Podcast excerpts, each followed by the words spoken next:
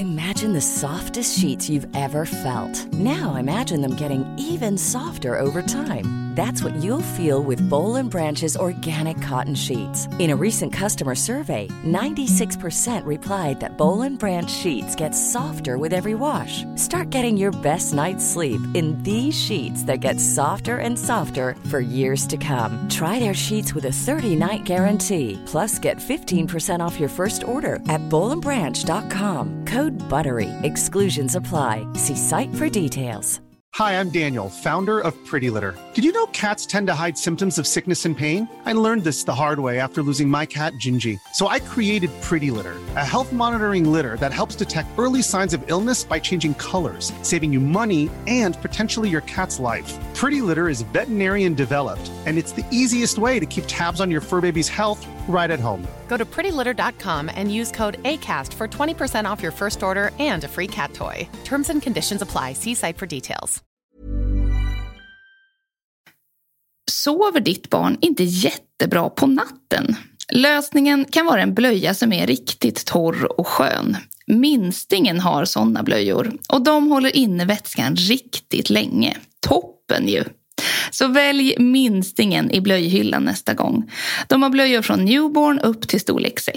Upptäck minstingens värld på minstingen.se och testa blöjorna nästa gång du handlar på Hemköp, Willys, Mat.se, Tempo och Apohem.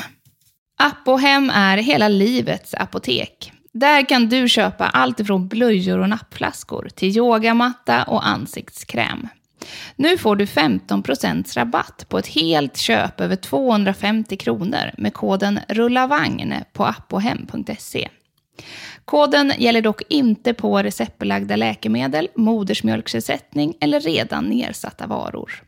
Så from now on, köp alla dina apoteksgrejer på appohem.se med koden RULLAVAGN. Tänker du köpa barnvagn snart? Tänk då nytt. Tänk på Cybex som gör barnvagnar och bilbarnstolar för de föräldrar som bryr sig om säkerhet och design. I Prianvagnen har din bebis panoramautsikt, stort solskydd och härlig ventilation. Kolla in Prian från Cybex för någonting nytt.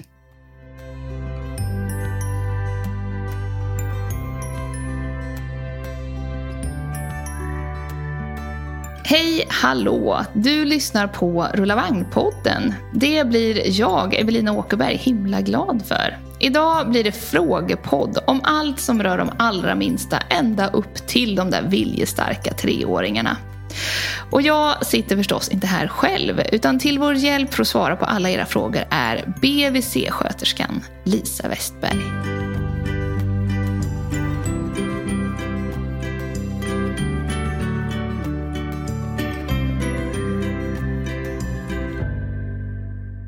Hallå Lisa! Hej! Hej!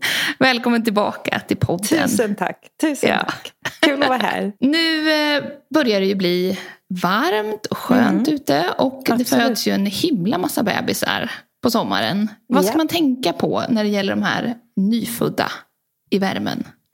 Att inte ha för varmt inomhus. Att inte ha för varmt eh, i sin eh, lägenhet eller hur man nu bor. Mm. Eh, våga öppna fönster. Eh, om det är heta sommardagar att kunna ha genomdrag, att ha fönster åt Just båda det. sidorna om man har en det är sån. Ingen, ingen fara liksom att Alltså att, de, att det är dragigt? Nej, bebisar nej. är i sig väldigt varma. Sen beror det ju på såklart om bebisen är för tidigt född eller kanske var den vägde när den föddes. Eller det finns olika skörheter. Men om vi mm. pratar, om vi pratar då eh, lite för att vara enkel och för att kunna ge råd så kan man tänka att 20 grader, 20-21 då, då eh, grader är en bra temperatur för ett litet barn inomhus.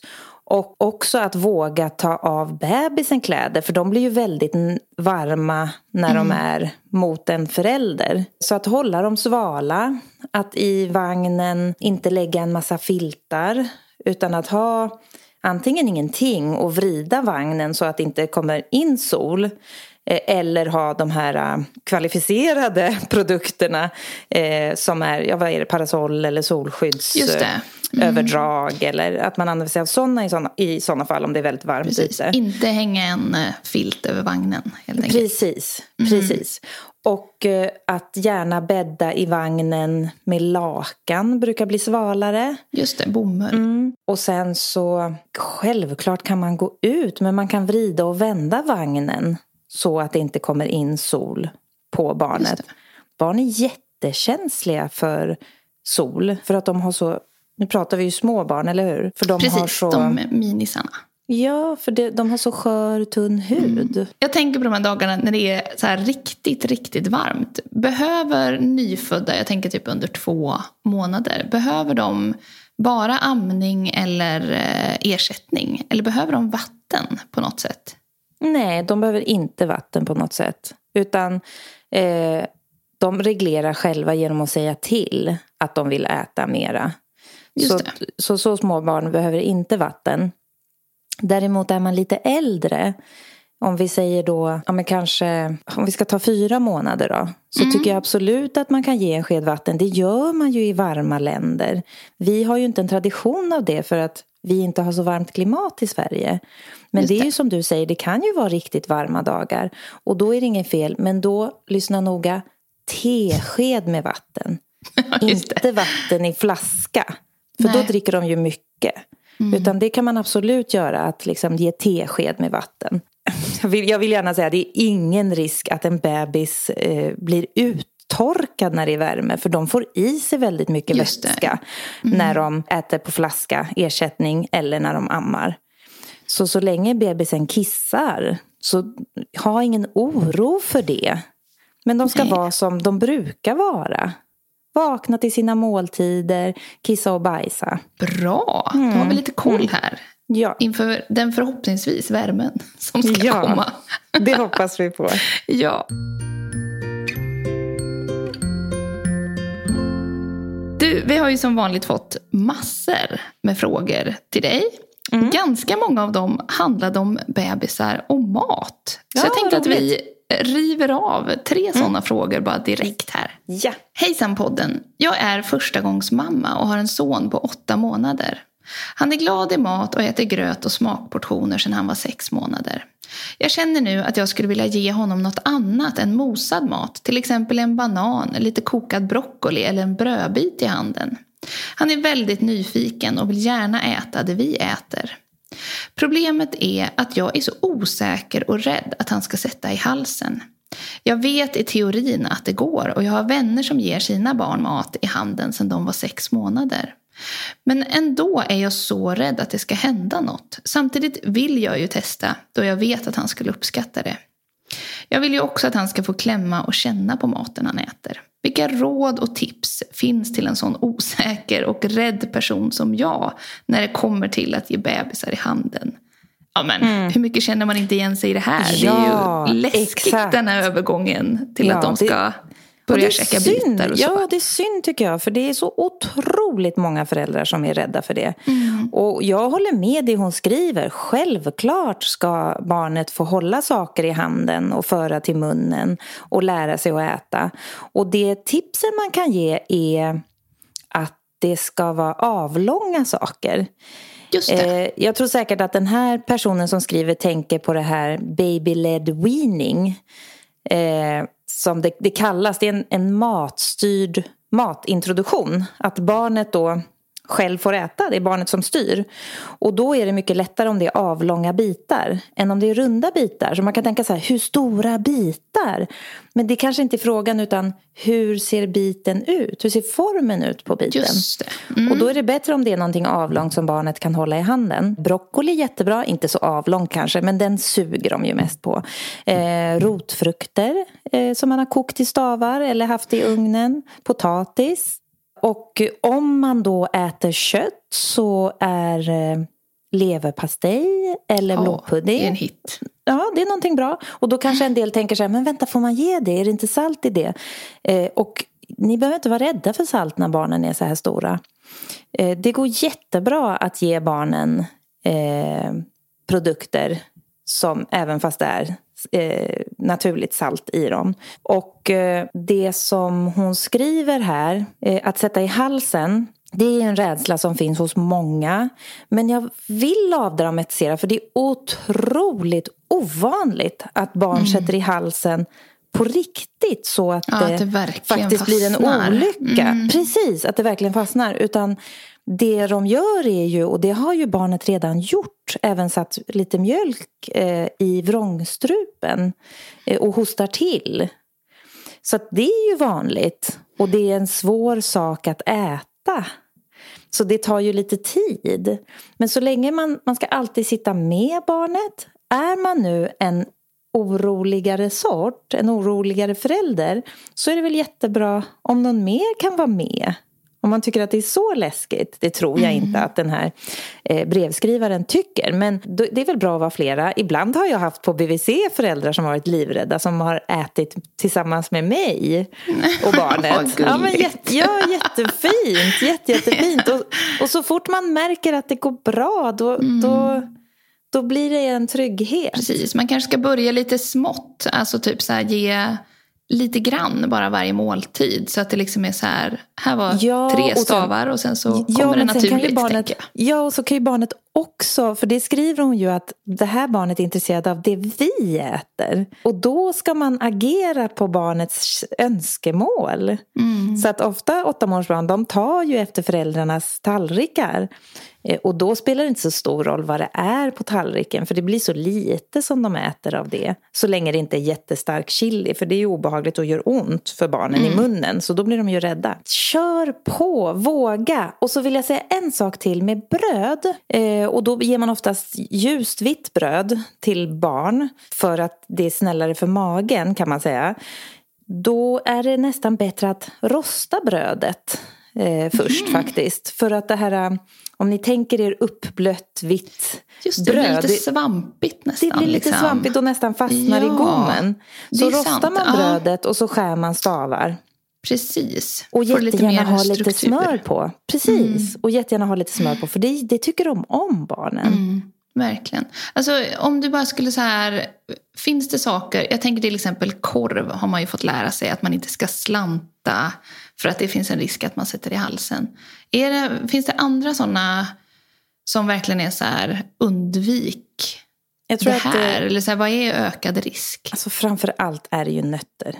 Ja, och jag, hela jag det, stora nötter. Ja, eller liksom hela nötter. Nötter och tabletter. Mm. mm. Man får liksom, det kan man ju fundera över lite när ens barn kan svälja tabletter till exempel. Det är ju jätteviktigt.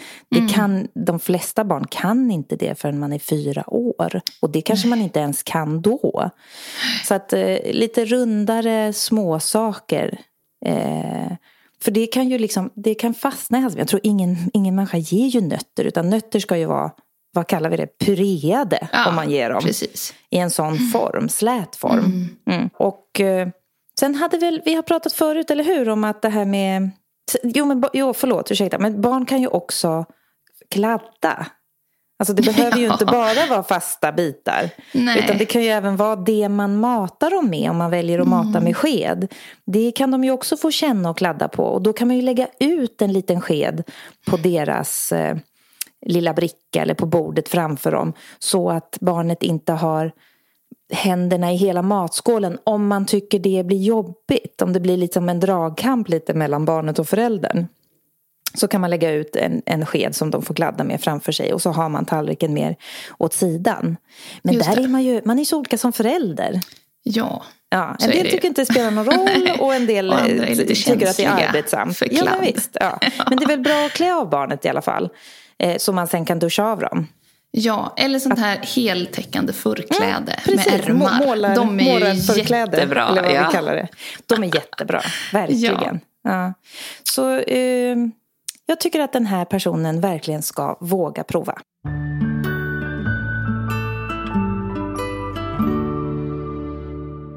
Hej Rulla Vagnpodden. Jag har en ettåring som älskar mat. Det är liksom non-stop på honom. Kan man ge en liten för mycket mat? Borde vi begränsa? Hmm, ja, när blir mycket mat för mycket? Kan det bli det? Nej, väldigt sällan. Eh, väldigt, väldigt sällan. Så att jag tycker att de ska vara glada över att det här barnet äter mycket. Mm. Och ettåringar rör på sig så otroligt mycket, även om de inte har börjat gå. Så att de behöver mycket energi.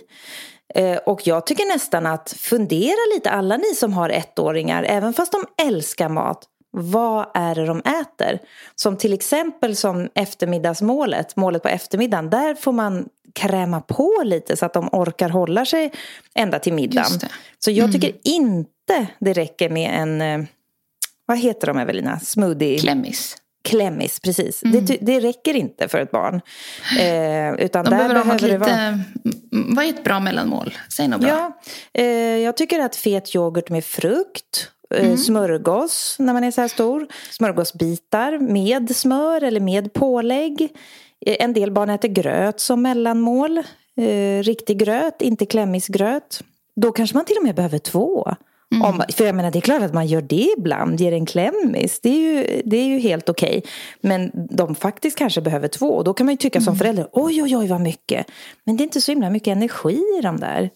Och De, sen det är också... ju inte supermycket i en sån där förpackning heller. Nej, men exakt. Alltså så här, när, när det väl när man trycker ut det så är det, det inte så mycket ja, sån där. Nej, det går väldigt fort ja. för dem att dra i sig. Mm. Men, och sen tänker jag också som svar på hennes fråga där, så, eller på frågan, så, så länge barnet äter till sina måltider får man ju också tänka. Det är klart att det kan bli för mycket om man ger mat över hela dagen.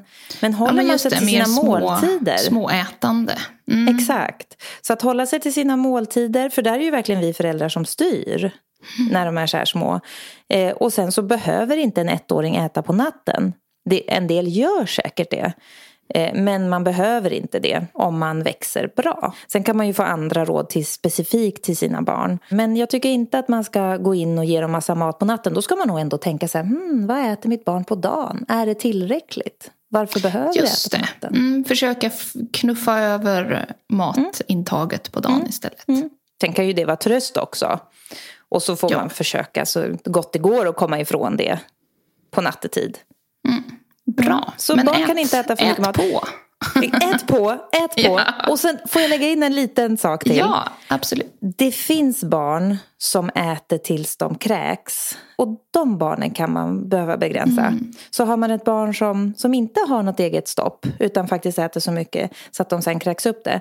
Då får man försöka titrera fram hur mycket kan mitt barn äta Just så att det. det blir lagom för det här barnet. Det är så ovanligt. Men mm. de finns där ute och det är, inget, det är inget fel i det. Alltså, vi pratar ganska mycket med våra barn. Nu är ju de större än så här. Men just det här att liksom så här, hur känns det i magen? Alltså mm. typ sånt där. För jag tycker när jag var liten så var det fortfarande mycket det här att man ska äta upp. Och, mm, alltså inte sant. riktigt så mycket så här, känna efter hur man själv det är ju mådde, fantastiskt. Liksom. Ja, alltså, Underbart alltså lära dem det. ja. Jätte, jättebra. Det önskar Verkligen. man lite att man hade gjort själv mm. ibland. Mm. Mm. Jag håller ja. med.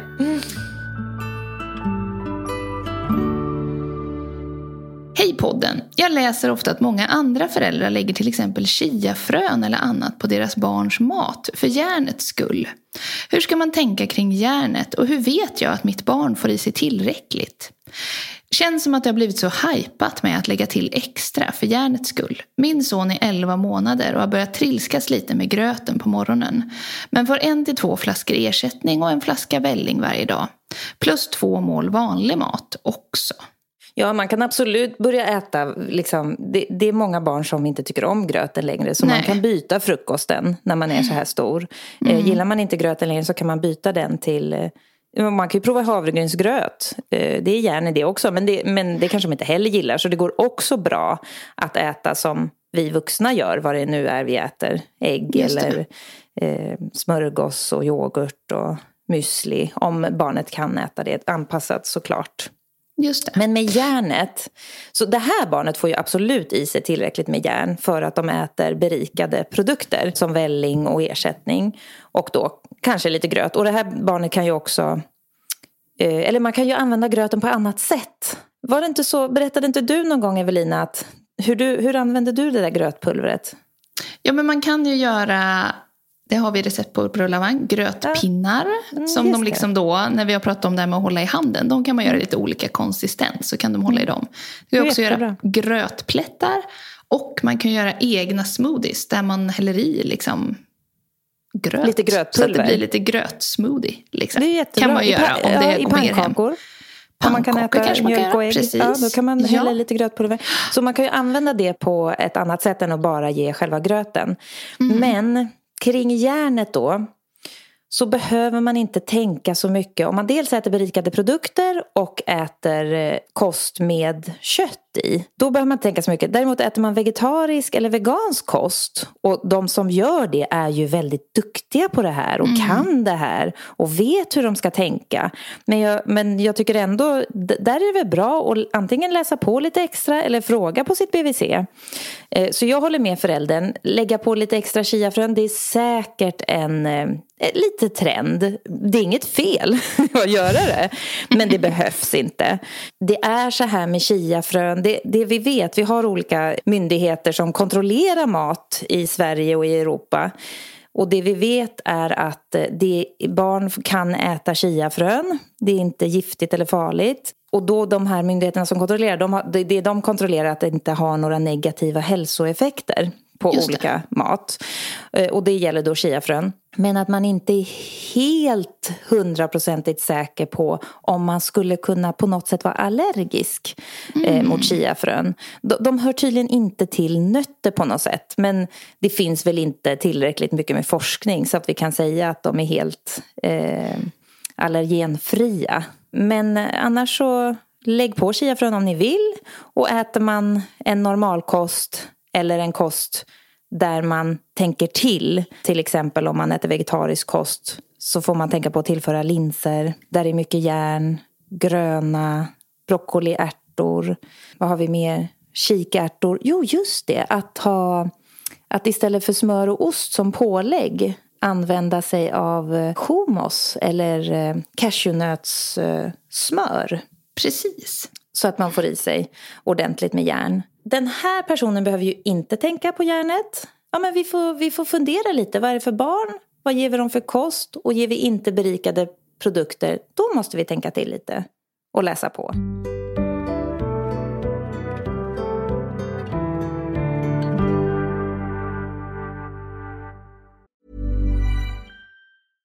Imagine the softest sheets you've ever felt. Now imagine them getting even softer over time. That's what you'll feel with Bowl and Branch's organic cotton sheets. In a recent customer survey, 96% replied that Bowl and Branch sheets get softer with every wash. Start getting your best night's sleep in these sheets that get softer and softer for years to come. Try their sheets with a 30-night guarantee. Plus, get 15% off your first order at bowlandbranch.com. Code BUTTERY. Exclusions apply. See site for details. Mom deserves the best, and there's no better place to shop for Mother's Day than Whole Foods Market. They're your destination for unbeatable savings, from premium gifts to show-stopping flowers and irresistible desserts. Start by saving 33% with Prime on all body care and candles. Then get a 15-stem bunch of tulips for just $9.99 each with Prime. Round out Mom's menu with festive rosé, irresistible berry chantilly cake, and more special treats. Come celebrate Mother's Day at Whole Foods Market Vi tar en kort reklampaus i avsnittet och pratar om första tidens amning. Jag är nog inte ensam om att ha blivit ganska chockad över hur jobbigt det var i början och hur ont det gjorde. Jag minns att jag satt där i soffan och djupandades genom smärtan när Elis tog tag om bröstet. Och det kändes som att det var ungefär tre minuter sedan han ammade senast. För det är ju en ganska stor del av problemet i början. Bröstvårtorna är ju helt ovana vid det här intensiva jobbet som de plötsligt skulle utföra. Jag önskar att jag hade vetat då att det faktiskt finns något som hjälper mot smärtan. Multimam har nämligen kompresser som lindrar det onda vid den första tidens amning och om du skulle få sår. Kompresserna hjälper också kroppen på traven med läkningen så att du snabbare kan slippa ha ont. Allt innehåll i kompresserna är veganskt och fritt från parfym så du kan amma direkt efter att du har använt dem. Ett hett tips är också Multimam Balm. Genom att smörja in bröstvårtorna så kan du helt enkelt skydda dem. Och förhoppningsvis så slipper du mer problem.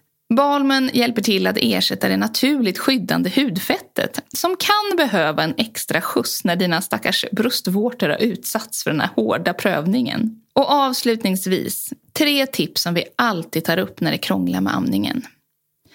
Ta hjälp från BVC eller amningsmottagningen om du har ont. Hellre en gång för mycket än för lite.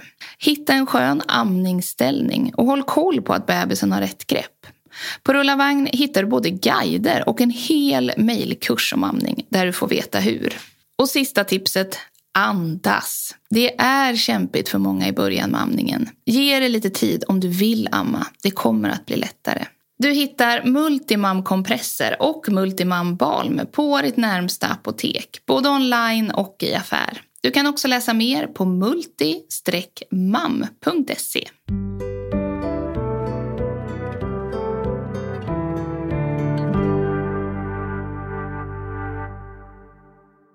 Hej Rulla Vagn-podden! Jag har en fråga om sömn. Jag tycker alltid att man har blivit matad med att vid tre månader så vänder det. Då kan hon sova fem, sex timmar i sträck.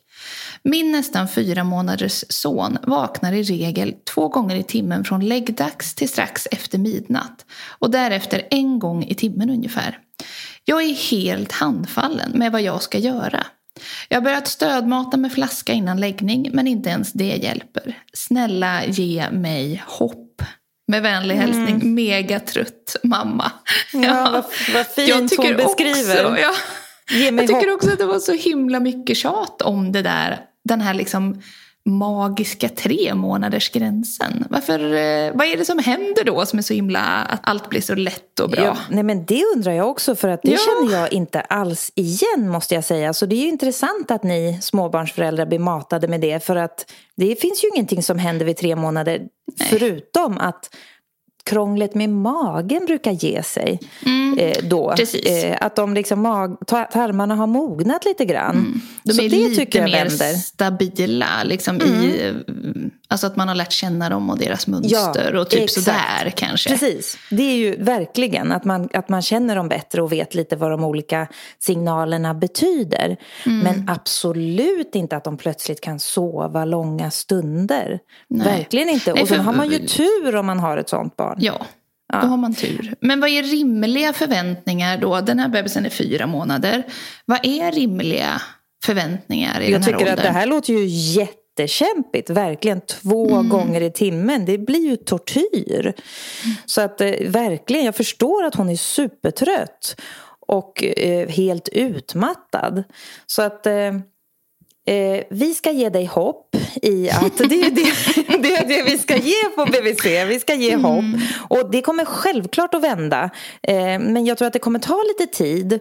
Och eh, jag tror att den här föräldern ska börja med att inte ge mat varje gång barnet vaknar. Eh, mm. Även fast det här barnet bara är tre månader. För att barnet ska börja lära sig att eh, när de vaknar, för det här barnet, antagligen så tänker det här barnet, jag vaknar, var är min mat? Och så får de mat och så somnar de om en liten stund. Och så vaknar jag och så undrar de, var är min mat? Och så får de mat och så somnar de om. Så mm. det har blivit en vana för det här barnet. Så jag rekommenderar verkligen att kämpa lite grann med att bryta det. Och då får man ju kämpa i små steg. Så att eftersom barnet nu vaknar en gång i timmen från att eh, föräldern har gått och lagt sig. Att dels man ger mat när man går och lägger sig kanske till just det här mm. barnet. Eh, och sen så tänker man att nej, men när barnet vaknar efter en timme nu. Då ska jag säga Shh, jag är här. Det går bra. Nu ska vi sova.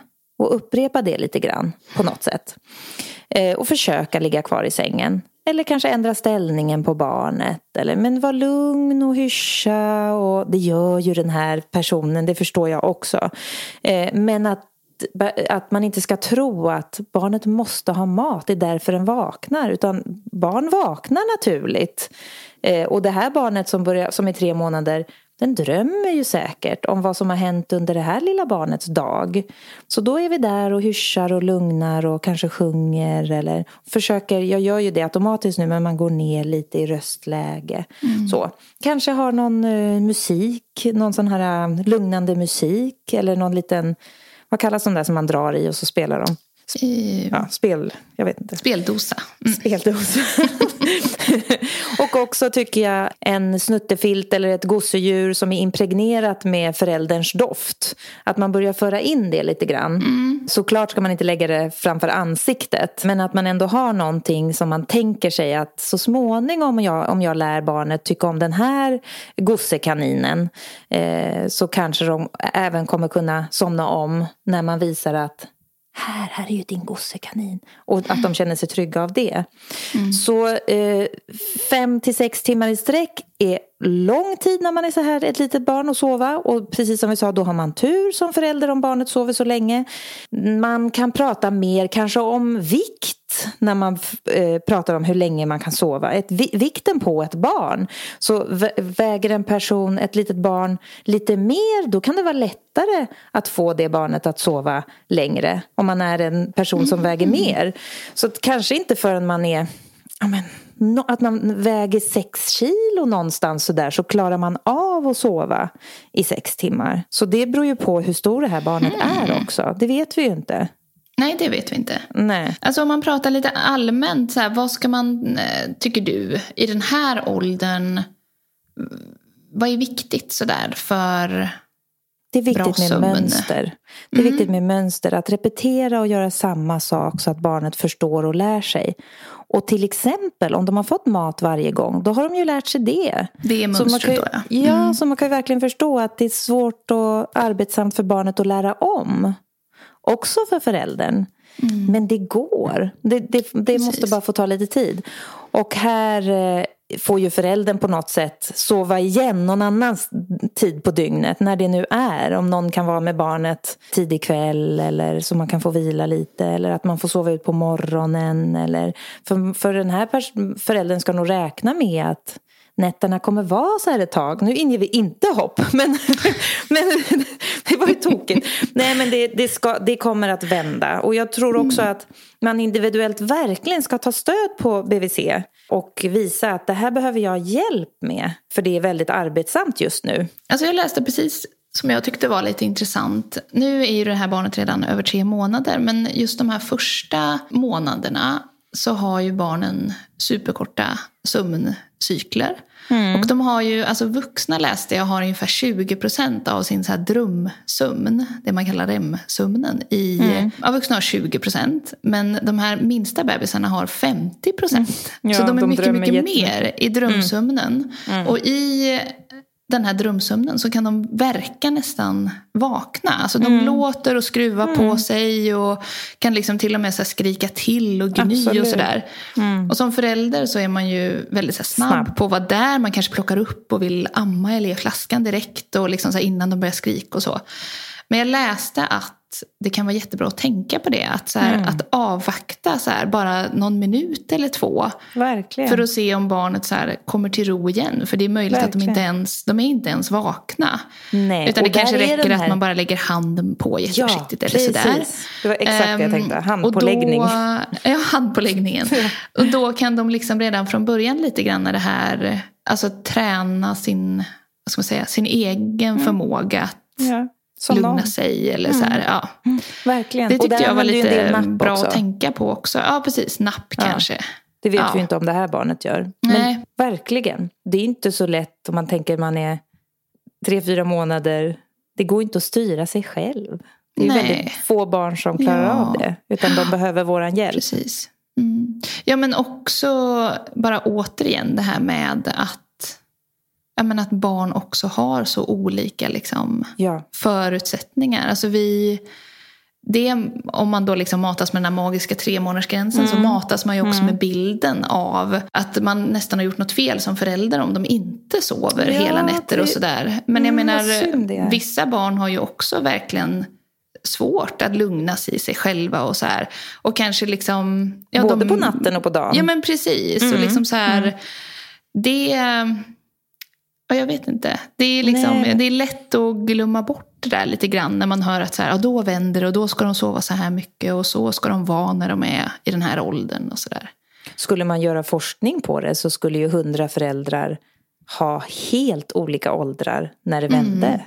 Verkligen. Så att, Mm. eh, ingen magisk gräns vid tre månader. Eh, då kan de inte plötsligt sova av sig själva. En del kan det. En del kan det när de är nyfödda. En del Mm. kan det när de är sex månader. En del kan det när de är två år. Så att det är ju jätte, jätte, jätteolika. Ja. Eh, Men jag, jag kom också på den här fyra månader som, som ändå föräldern kan prova. Jag tror inte att det kommer heller vara något magiskt. Men man kan ändå prova och kanske ge lite kvällsgröt. Faktiskt. Just det. Kanske kan börja lite grann. Och För se att få om, lite det, extra mättnad. ja, se om det skänker någon extra mättad. Och så Precis. bara på kvällen då. Absolut inte när barnet vaknar på natten. Och där verkar det ju också som att eh, hon beskriver där att eh, det hjälper inte med ersättning. Det blir ingen längre sömn i alla fall. Det kommer bättre, bättre sömntider. Mm, verkligen, verkligen. Ja. Hej Lisa och Evelina. Har ni några konkreta tips på hur man kan få sin två och ett halvt-åring att sluta suga på fingrarna på dagtid? Han använder detta på samma sätt som andra barn använder napp, men med skillnaden att han har det väldigt nära till hands, bokstavligt talat. Han suger på fingrarna när han myser, sitter i vagnen, är trött eller ledsen. Över tid så vill vi också få bort det vid läggningen och på natten, men det känns just nu otroligt långt bort. Tack för ert fina arbete. Tack själv, själv. för den fina Tack. frågan. Ja, det tänk, precis. Det tänkte jag också. Ja. Tack för en fin fråga. Och också så fint att det verkar som att föräldern har hittat de eh, tillfällena då det här barnet behöver suga på sina fingrar. Eh, så det är en bra tanke. Men jag, men jag tänker också så här direkt när jag hör att när du läser frågan att eh, vad bra att han har någonting som Precis, han själv kan ta till. Det är det det är att suga på fingrarna. Det är eh, avkopplande och det ger trygghet och det ger tröst. Och det Precis. verkar ju också vara vid de här tillfällena som det här barnet behöver sina fingrar. Och självklart som alla förstår så är det ju mycket lättare att ta bort en napp för ett barn. Ja, alltså bara det kan ju kännas eh, svårt. Ja, men det, ju, ja, det kan man ju verkligen. rent fysiskt ta bort. Ja, precis. Så, men eh, alltså jag bara blev nyfiken så här. Är det ett problem att han suger Nej. på fingrarna? Nej. Rent så här för tänder eller vad man nu ska Precis, tänka på. Eller det- får så- han hålla på Ja, med det det, var om han vill? precis så jag tänkte. Varför får han inte suga på sina fingrar? Och då kan det ju vara faktiskt så att han får fula infekterade sår på fingrarna. Så kan det ju vara. Nu, det står ju inte, men det skulle kunna Mm. Nej. vara en anledning till att man försöker kämpa bort det. Men kanske den enda anledningen då. För att, Ja, för det finns eh, inget att, liksom, att det påverkar hur tänderna växer eller sånt jo, där. så småningom gör det ju det. Men det går ju Mm. också faktiskt, det låter ju kanske drastiskt, men det går ju att korrigera om det skulle bli så när man blir äldre. Så går ju det att korrigera med tandställning. Just. Eh, och, och sen är det ju också lite krasst att när barnen börjar skolan, då slutar de av sig själva. Och det kan man ju Mm. nästan få lite hjärtesorg av. Men då, då, då, då, Mm. då förstår de att det här inte är liksom socialt accepterat och så gör de inte det längre. Kanske till natten då som föräldern beskriver Mm. när de ska sova. Men eh, jag tycker nog att det här barnet ska få suga på sina fingrar om det inte är några eh, fysiska då besvär av det hela. Eh, och att man kanske måste smörja in då om det blir torrt till exempel och fnasigt. Eh, och sen så kan man ju, man kan ju prova när barnet har somnat att så som man kan också göra med en napp att faktiskt ta bort. För det som är och, jag tycker verkligen att de ska säga till Nu hjärtat, hör inte jag vad du säger Om det är så att barnet använder fingrarna när de ska prata För så gör man ju med napp också. Att eh, nej, nu avslutar vi nappen så att, du kan, så att jag hör vad du säger. För dels är det ju eh, Språket kan påverkas eh, När man suger på napp eller suger på tumme eller fingrar. Om man gör det hela tiden. Men eh, om man som de här, eller den som skriver brevet, om man hittar när barnet suger på fingrarna så kan man ju avleda utan att säga till, utan att säga att barnet gör fel. Utan till exempel när de blir ledsna så liksom går man dit och så säger man Åh lilla hjärtat och så kom så får du krama mig. Och där kanske inte ens fingrarna kan komma upp i munnen då när man kramas. Just det. Och sen så avleder man genom att kom du, vi, bygger med Duplo eller liksom, ja ni vet hur man avleder en två och ett mm. halvt åring. Nu gör vi det här istället. Och så sätter man igång med någonting. Eh, så en viss avledning kan man ju hålla på med. Men, kan det vara bra eh, att försöka få in någon, alltså det känns ju lite granna, jag tänker på så här att få in någon mer gosedjur eller snutte som också kan vara just i de här gossituationerna. Men ja, jag tycker självklart. lite grann att det kan vara svårt. Alltså där de väl har hittat sin, sitt sätt som de tycker mm. är mysigt mm. så vill de ju helst inte släppa vill de inte ha något annat. Nej, men exakt. Och det är ju, som, det, det, är ju säkert, jag tror, jag undrar också, precis som du sa lite, varför han inte ska suga på fingrarna. Jag tror att vi vi vuxna tycker att det är ett barnsligt beteende. Det här är mm. ju ett barn såklart. Ja, är ett barn. men, men att, att, att, att, vi, att, ja, men att vi känner så. Mm. Att, jo men jag tror också gud, det. Och att det finns en press på ah, ja. att sluta och, ja, sådär. Och att vi kanske ska vända det och mm. se till vad fint att du i den där stunden mm. behövde lugna ner dig och att du kunde göra det själv. Precis. Ja. Eh, och eh, sen kommer tandläkare säga att man ska sluta. Eh, och, men, och de, när man läser lite eh, vad Folktandvården skriver så, så beskriver ju de där att man kan ta till såna här ni vet säkert att man sätter någonting på fingrarna så att det inte ska bli gott när man suger. Just det. Det, det tycker, jag låter, det. det tycker jag låter plågsamt alltså. Ja, det känns alltså, inte det trevligt. gjorde vi, min lilla syster. det här var ju länge sedan. Hon ja. sög på tummen jättelänge. Alltså ja. väldigt, väldigt länge. Mm. Och då höll de, mina föräldrar på med det. Någonting mm. som man penslade på och så här. Ja. Hjälpte men, det då? Eh, nej men hon bara, hon sög av det och sen fortsatte ja. hon att suga. Ja. Så det, det lär sig gilla den där smaken. Jag vet inte. Men, eh, men det är ju också som du säger, det liksom, det faller ju bort liksom, mm. Mm. sen. Så småningom för att det. de, ja, som med mycket annat så mm. mm. påverkas man av kompisarna. Ja men så liksom, kanske då sammanfattningsvis fundera över om barnet verkligen behöver sluta mm. suga på fingrarna.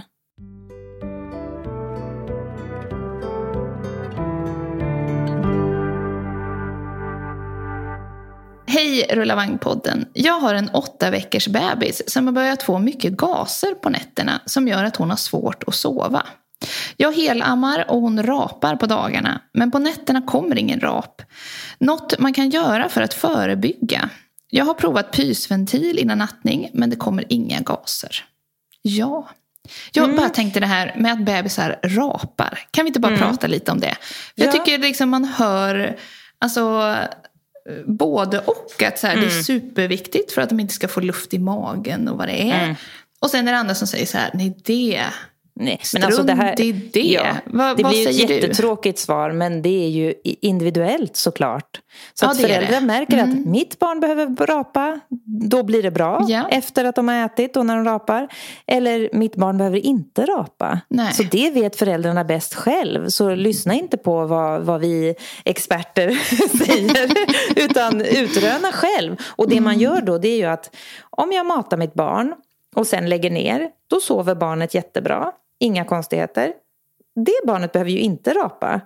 Men om jag matar mitt barn, lägger ner utan att rapa och barnet efter 5-10 minuter knorrar, eh, inte nöjd, eh, vaknar till, gråter lite grann. Det barnet, där känns det ju eh, viktigt att man provar att rapa.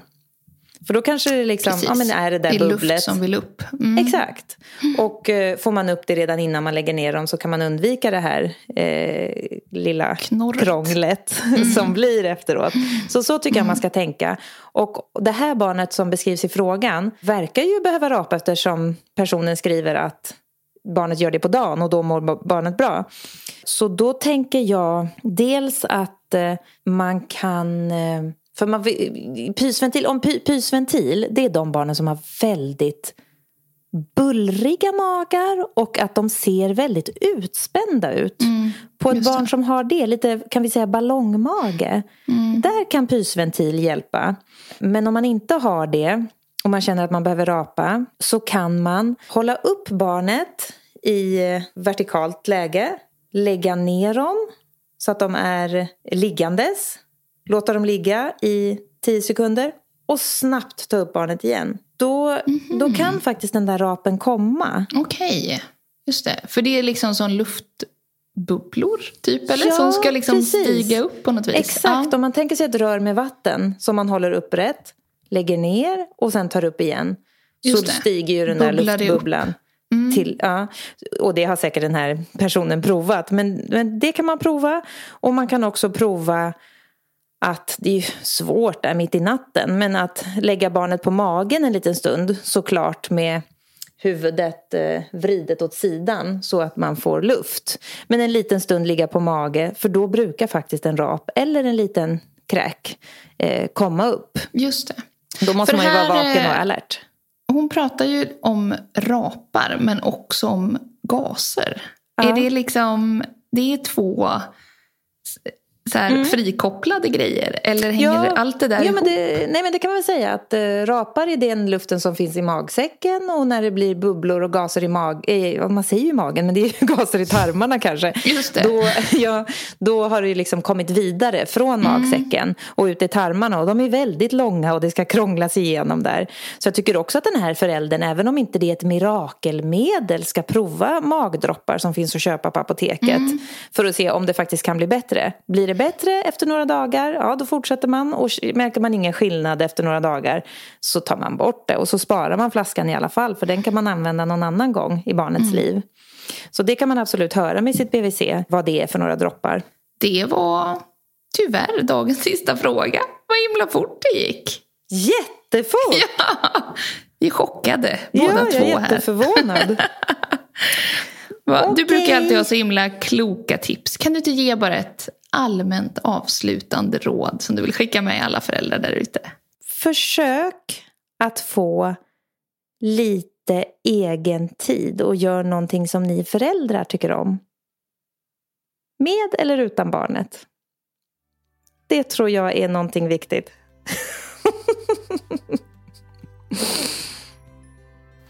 Tack så jättemycket för att du har lyssnat idag. Skulle du också vilja ställa en fråga till Lisa så kan du mejla bums till podd.rullavagn.nu eller hör av oss till oss på Instagram eller Facebook.